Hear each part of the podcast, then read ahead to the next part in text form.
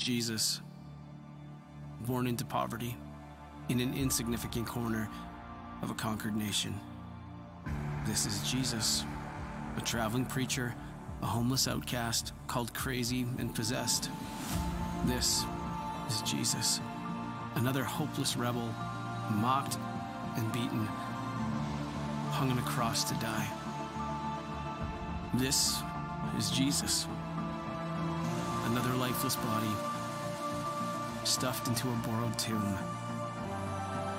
soon to be forgotten.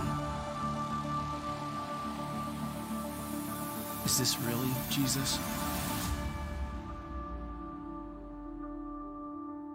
Wake up. Wake up, O sleeper, and rise from the dead. This is Jesus, sent by the Father to be crushed for the sins of the world. This is Jesus, declaring to all he would be killed and then raised to life on the third day. This is Jesus, healing the sick, casting out demons, raising the dead.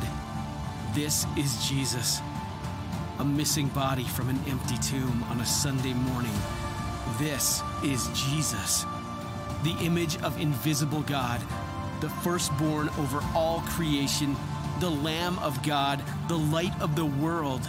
This is Jesus, Savior, Lord, King, Alpha, Omega, Creator, Redeemer, friend to sinners, hope of nations, the Messiah. This is Jesus, the resurrection and the life for all who trust in him. Wake up, wake up, O sleeper, and rise from the dead. This is Jesus.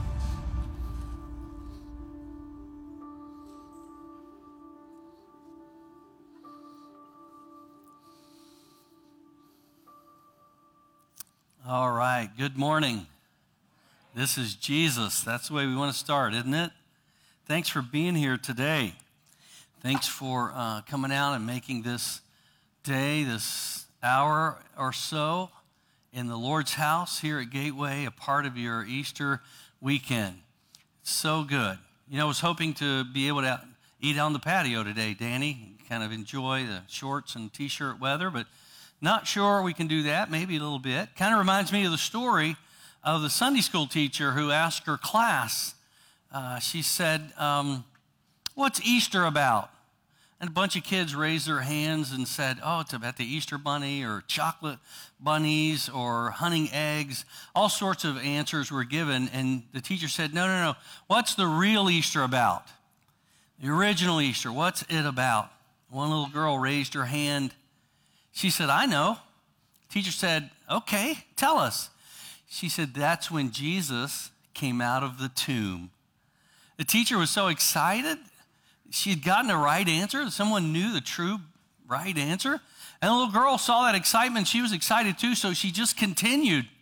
She said, Yeah, and when he came out of the tomb, if he saw his shadow, that meant six more weeks of winter weather. So uh, I'm, I'm thinking winter's over now, don't you? I'm hoping winter's over. Uh, Jesus came out.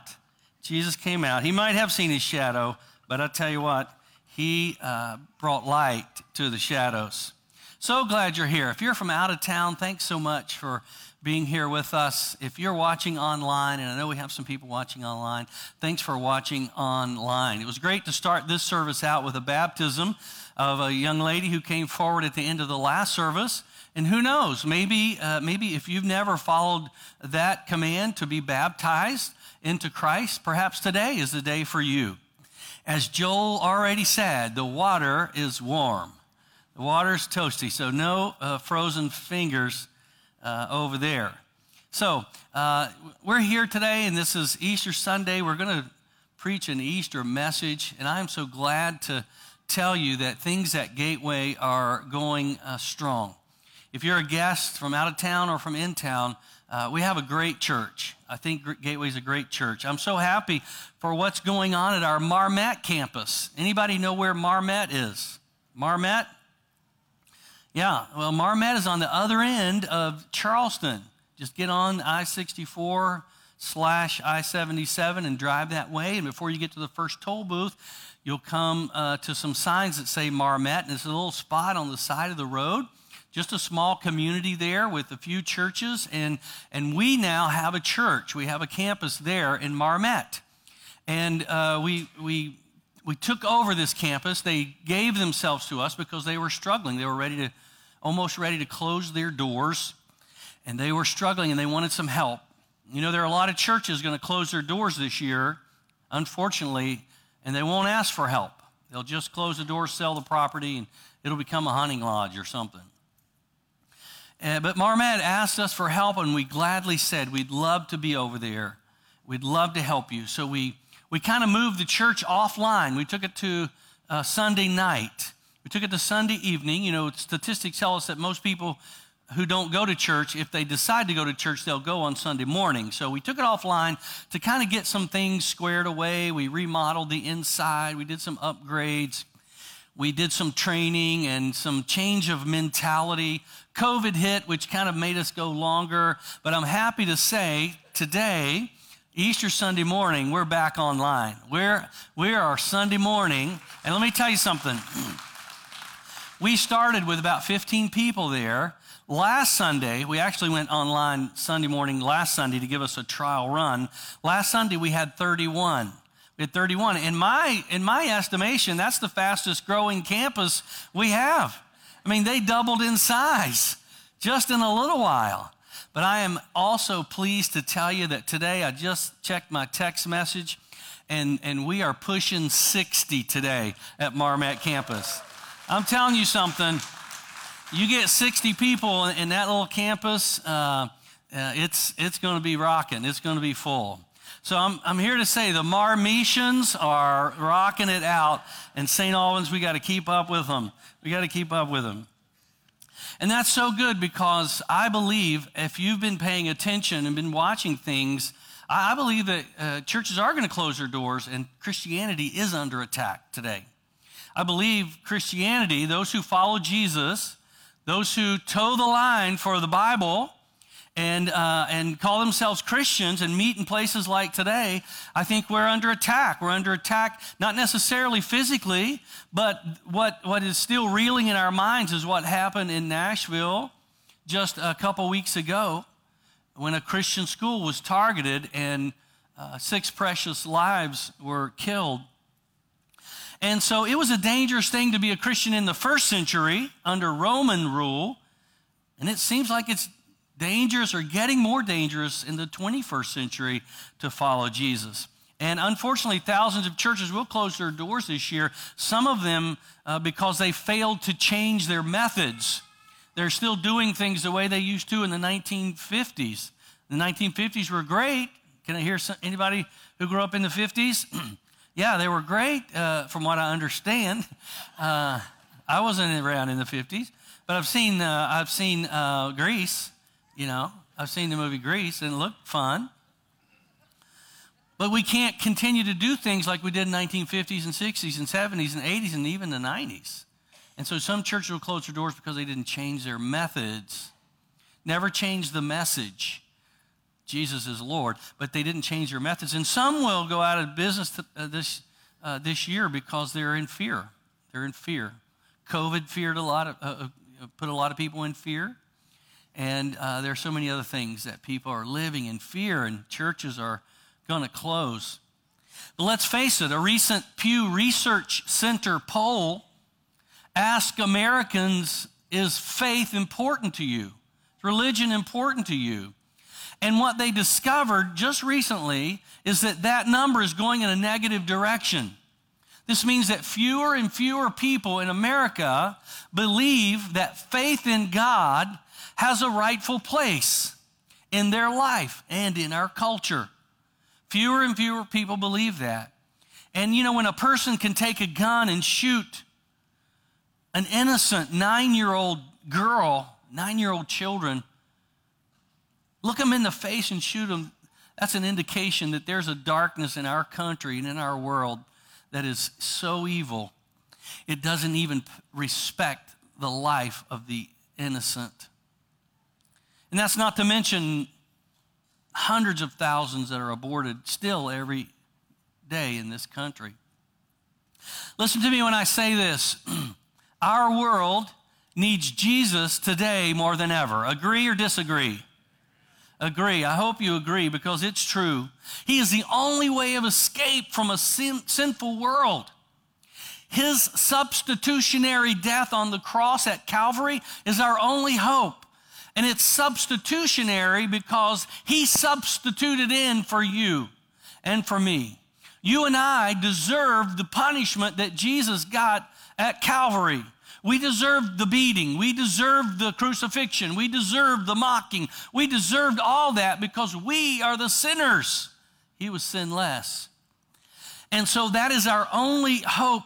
Peter writes in his first letter about it when he says, He himself, Jesus, bore our sins in his body on the tree, that we might die to sin and live to righteousness. By his wounds, you have been healed. As the old saying goes, we owed a debt we could not pay. He paid a debt he did not owe. And the debt we're talking about there is a sin debt. It's the sin debt.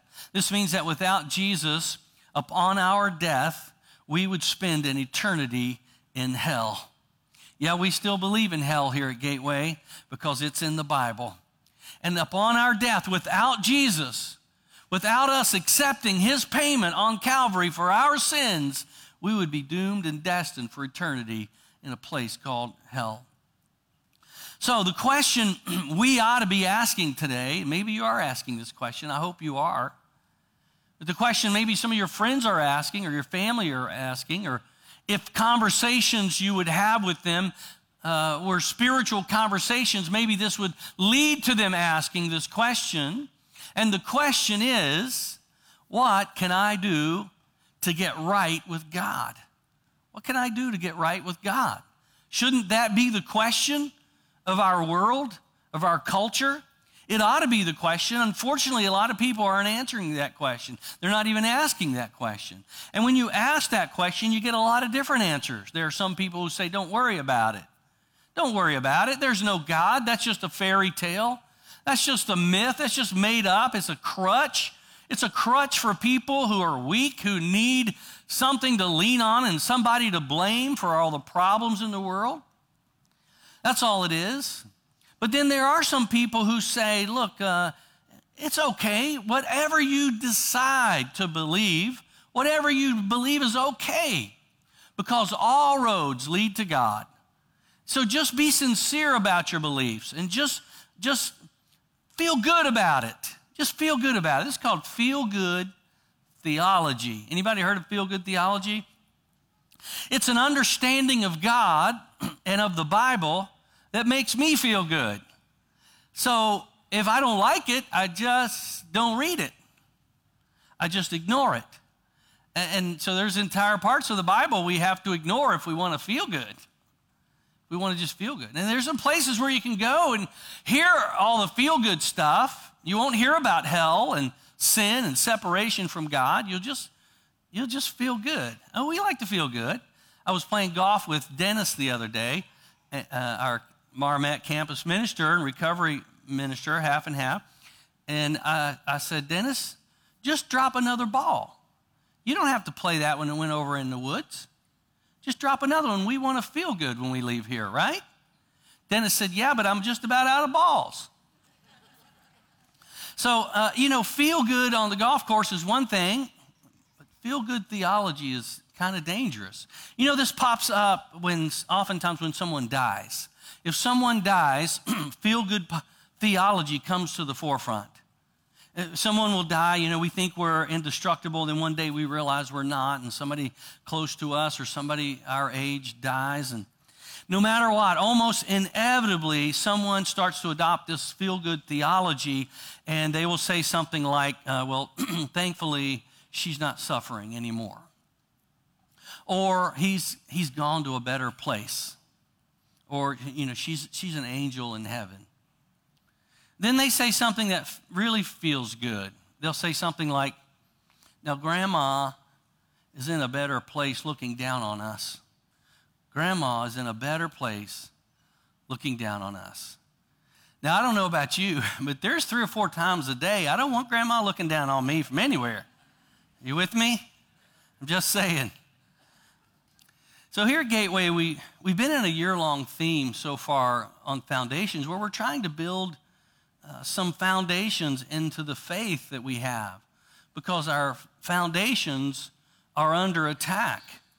And so, we want our kids to grow up with strong and immovable convictions about the existence of God and His activity in the world.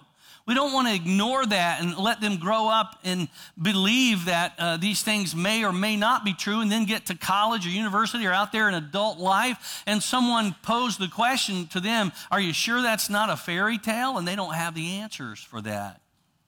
So we're going to, we're kind of, kind of do that today uh, with Jesus. This is Jesus.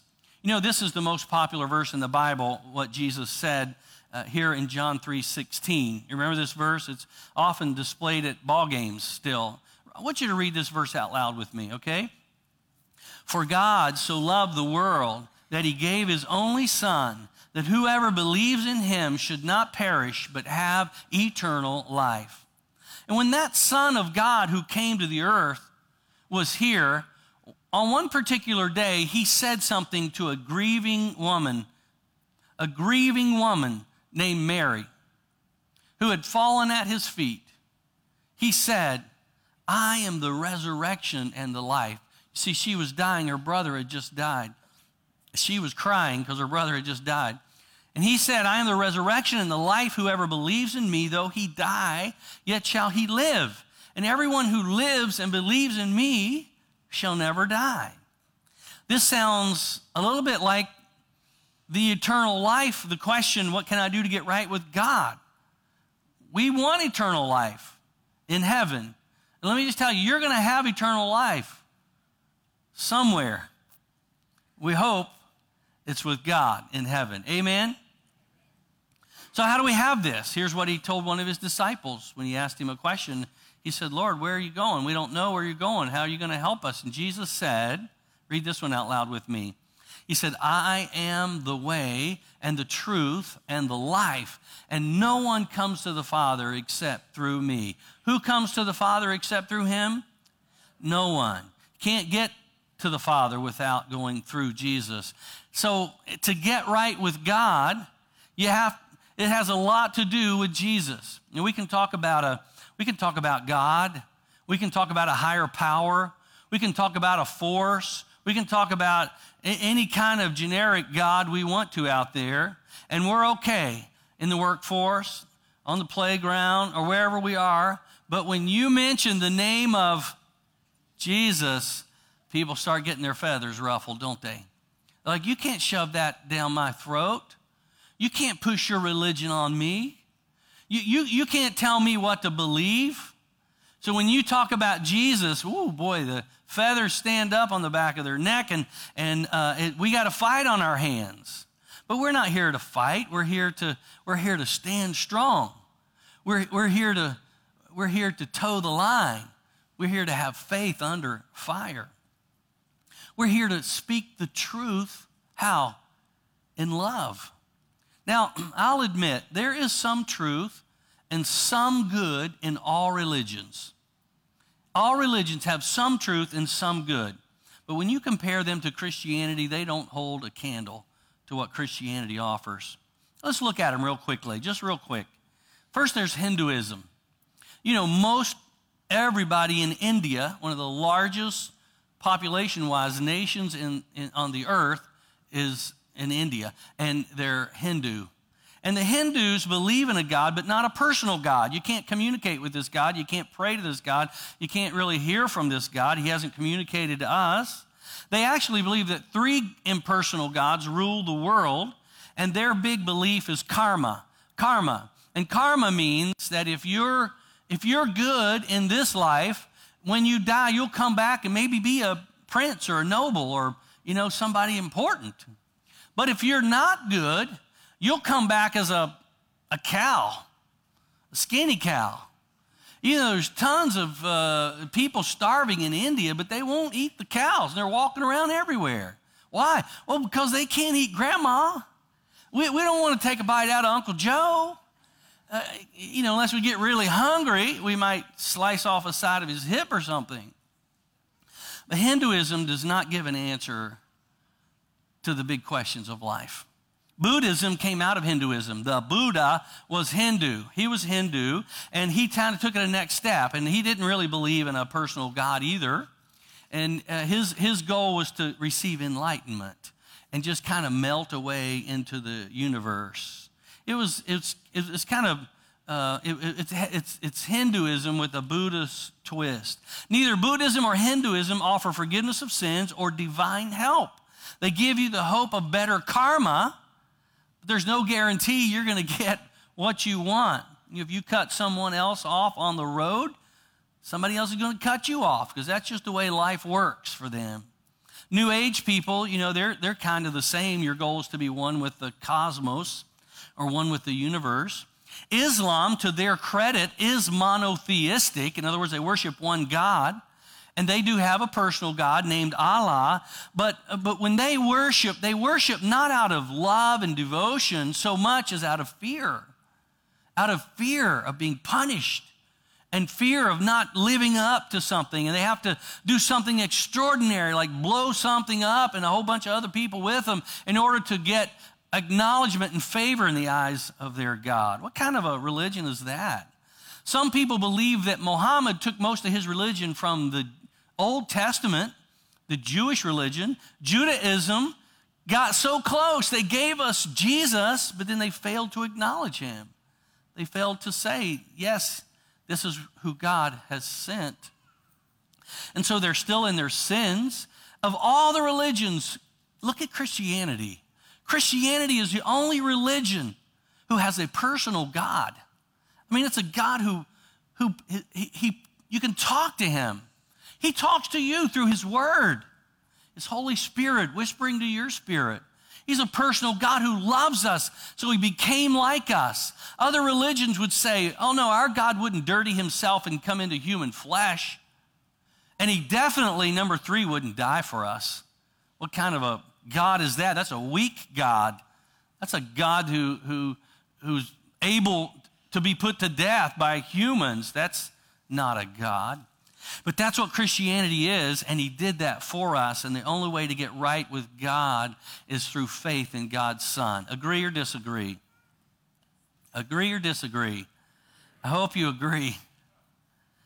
So, with my little bit of time left, I, I, want, I want to talk just a little bit about Jesus.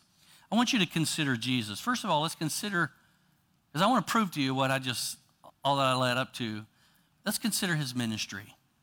His ministry, uh, you can read about it in the Gospels, but I like what Mark chapter 2, 15 to 17 says. The Bible says, And as he, Jesus, reclined at table in his house, many tax collectors and sinners were reclining with him and his disciples, for there were many who followed him. And the scribes of the Pharisees, when they saw that he was eating with sinners and tax collectors, said, said to his disciples, Why does he eat with tax collectors and sinners? And when Jesus heard it, he said to them, Those who are well have no need of a physician but those who are sick. I came not to call the righteous, but sinners. Isn't this incredible? This is worth pointing out that Jesus did not come for those who had it all together. If you've got it all together, just keep shining your halo. Just polish your halo. You're okay. If you're if you're without sin, if you got it all together, don't worry about it. But I suspect that nobody in here can claim that position. We're all sinners. We are all sinners. We are all in need of a Savior, and Jesus came for us. Jesus came, his ministry was for us. He, he was for those who everybody else despised, everybody else pushed aside. He, he was for those who were mistreated, those who were abused, those who, uh, those who society had labeled in some way. He was for those who couldn't get up off the, off the ground and crawl over to the pool. He was for those who were screaming out on the edge, Somebody help me, I'm blind, I can't see, like blind Bartimaeus. He was for those who were so dirty, so unclean that they couldn't even get around other people. They had to stand, and if somebody got close, they had to say, I, am unclean over here, don't come over here. Jesus was for all of them. And He's for us because we're just like them in some way or another. None of us, on our own merit, deserve to approach the throne of God. I love the sign Dennis put up at Marmet.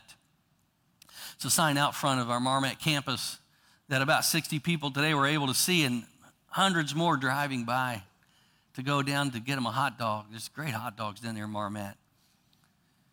But the sign says, the perfect church for imperfect people. And that's what every church ought to be, shouldn't it?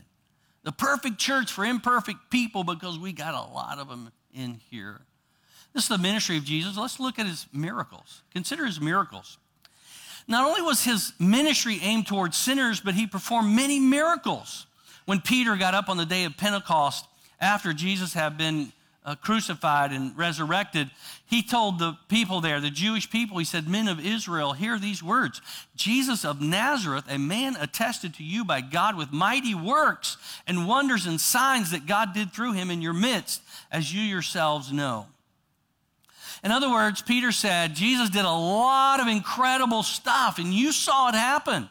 This, this phrase, mighty works, comes from a Greek word, dunamis, dunamis, from which we get our word dynamite. Dynamite. And so the word in other, this word in other places is just simply translated miracles.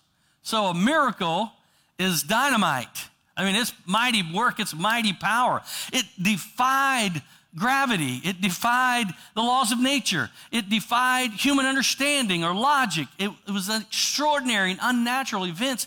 Wouldn't it have been incredible to follow Jesus around and watch this stuff happen? I mean, it, it would, it would have been mind blowing. Even for those of us in the 21st century with Hollywood and TV and special effects and computer generated everything, it would have blown our mind to walk around with Jesus and see him heal somebody. And, and, and a blind man get up and he can see. He raised, he raised a little girl from the dead. He raised a, a woman's son as they were carrying him to the, I mean, they had already done what they did to bodies back then. They were carrying him to the funeral, to the, uh, to the graveyard.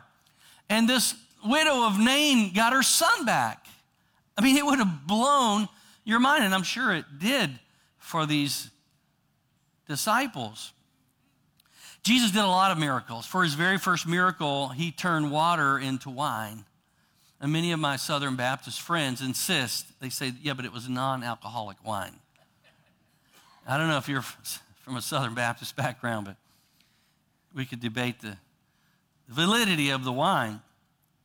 Jesus opened eyes that were blind. He opened ears that were deaf, mouths that were mute. He made paralytics and other lame people walk again. He multiplied a few loaves and fishes to feed thousands of people. He cast demons out of people. He eradicated disease in many places. I mean, there were some villages that was like, oh, we don't need a doctor anymore. Everybody's well. And what's so interesting about the miracles of Jesus, listen to this, is that the detractors, the Pharisees, the, his enemies, they never questioned the validity of the miracle. They never said, oh, that didn't happen. Oh, you didn't really do that. No, no, no. They knew he was doing these things. They just wanted him to stop because he was causing a big scene. Lots of people were showing up, as you can imagine. They were showing up to be healed, to be touched, to see this miracle worker. And so the Pharisees were like, stop doing this because the Romans are going to notice. And if you cause a stir, they're going to, we're going to lose our place in the nation. They hated Jesus. They didn't care that he was the Messiah. I think they actually believed he was. But the high priest one year said, you know, it's better for one man to die than for a whole nation to perish. In other words, let's just kill him or we'll lose our place in the nation. They weren't ready for change. They weren't ready for the Messiah. And so uh, the greatest miracle of all was the resurrection. It was a resurrection from the dead. Listen, his virgin birth is absolutely necessary to the core tenets of our faith. Like the first Adam, he was born without a sin nature. But you and I, since the fall of Adam, we are born with a sin nature, which means, and a belly button, by the way, which means that we will eventually sin. We will succumb to temptation and sin because we have a sin nature. Adam didn't have a sin nature. It took an extraordinary event of the devil coming in and tempting him and his wife. You and I are born with a sin nature. Jesus did not have a sin nature. He didn't have a sin nature. Uh, and so when he went to the cross, he was innocent. He was completely innocent. And, when, and we need the virgin birth, we need the crucifixion for the, uh, for the forgiveness of our sins, but we need the resurrection for the application of the forgiveness of our sins. If Jesus had been crucified, that would have been an incredible thing, but if he had never came back from the dead, it would have just been another man, another criminal dying. Jesus came back from the grave and verified his story was true and that his power was real and he had power to help those of us on the fringe, those who are sinful, those who are broken, those who are hurting, those who are grieving. Jesus said, I, I give you hope. I'm giving you hope. This is a sign of hope. The Apostle Paul said in 1 Corinthians 15, if Christ has not been raised, then our preaching is in vain and your faith is in vain. And then he said, if Christ has not been raised, your faith is futile and you're still in your sins. Then those also who have fallen asleep in Christ have perished. And if in Christ we have hope in this life only, we are of all people most to be pitied. But Paul spent the first part of that chapter proving that Jesus really did rise from the dead. You know, there are a lot of people who don't believe that Jesus really rose from the dead. There are some believe he kind of passed out on the cross, and when he was put in the cool tomb, he came back to life. But that's, that's, that's an offense to the Roman people. The Roman soldiers were masters of execution. If you told them, oh, you didn't really kill him, they would have said, let me put you through what we put him through, and we'll see if it kills you. And it would have. It would have. So we have eyewitnesses, Paul says. We have eyewitnesses. These people saw him before he died, they saw him die. They heard him shout to the Father, Forgive them. They don't know what they do. It is finished. Into your hands I commit my spirit. And then Paul says, three days later, they saw him alive. These are eyewitnesses, folks. If you have an eyewitness to a crime or an eyewitness to an event, that's the best kind of testimony you can get. Now, if you know somebody who knew somebody who had somebody who saw it, that's a different story. But they, they saw it happen. That's what Peter said. We saw this happen. We saw him, we saw him die, we saw him afterwards. He really is alive. Who would die for a lie anyway? If your life's on the line and they're ready to say, hey, renounce Christ or die, you'd say, okay, okay. It didn't really happen. We, we made that up. You know, that was one of the things we did in the upper room. We made up that story. No, Thomas was in India. Thomas was in India. Great story. You know, Thomas, a lot like us, Thomas wanted to see the evidence. He said, I need to see the nail prints. I need to see the side. Thomas is a lot like us. Thomas was from Missouri, you know, the show me state. And Jesus showed him. Jesus showed him. He said, Look, put your hands here. Stop doubting now and believe. Thomas went to India with that passion after that. Began to preach the gospel. They arrested him and put, took him up before the, uh, the high holy people over there, and they put a spear next to him and said, You either renounce this Jesus nonsense or we're going to kill you. And Thomas said, according to church tradition, he said, I will never deny the faith of the one who died and rose again for me. I will stand by him for the rest of my life, which was only about three seconds after that. And uh, Thomas died standing up for Jesus. After the resurrection, the early church was born. 3,000 people responded to Peter's gospel invitation to repent and be baptized. Peter preached Acts 3:15 to the Jewish audience. He said, "You killed the author of life whom God raised from the dead. To this we are witnesses." The church began to grow 2000 years later. There are millions and millions of Uh, of Christians and hundreds of thousands of churches around the world celebrating on this very day the empty tomb because Jesus is not there. He is alive. Consider his ministry, consider his miracles. finally, real quickly, consider his message. What was his message? If someone said to you, hey, well, you know, sum up what Jesus said, sum up what he said. And a lot of you would go to the word love. But Jesus said, I love you. He said, I love you. And Jesus did say that. He did say that. For God so loved the world, he sent his son to die on a cross. But is that really the gist of Jesus' message? I mean, if, we, if, it's, if it's just about love, if he came just to let people know, hey, it's okay, I love you. No, he, it's more than that, isn't it? I love you, and I want to show you. I want to show you. I want to die for you. And I'm not just going to die so you can celebrate my death. I'm going to die so you can spend eternity with me.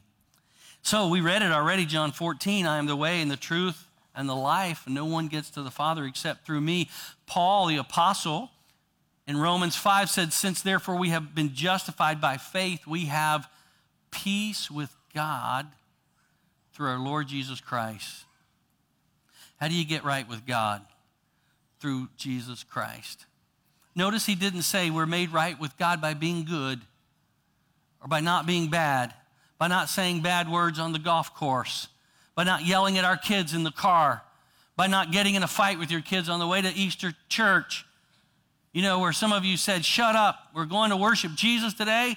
And when you get in there, you smile and act like you like it. Is that what you guys had to do? No, you're not made right with God by being good enough or not being bad. You're made right with God through Jesus because He was good enough. He was good enough. He took the penalty for your sins, He paid the price, and He offers you the opportunity to cash in on that deal. Cash in on that deal. You can have it. You can have it. Everybody can have it. There's room for everybody. There's room for everybody. The Bible says Jesus doesn't want anybody to perish, but all to come to repentance, to saving knowledge. It's for you.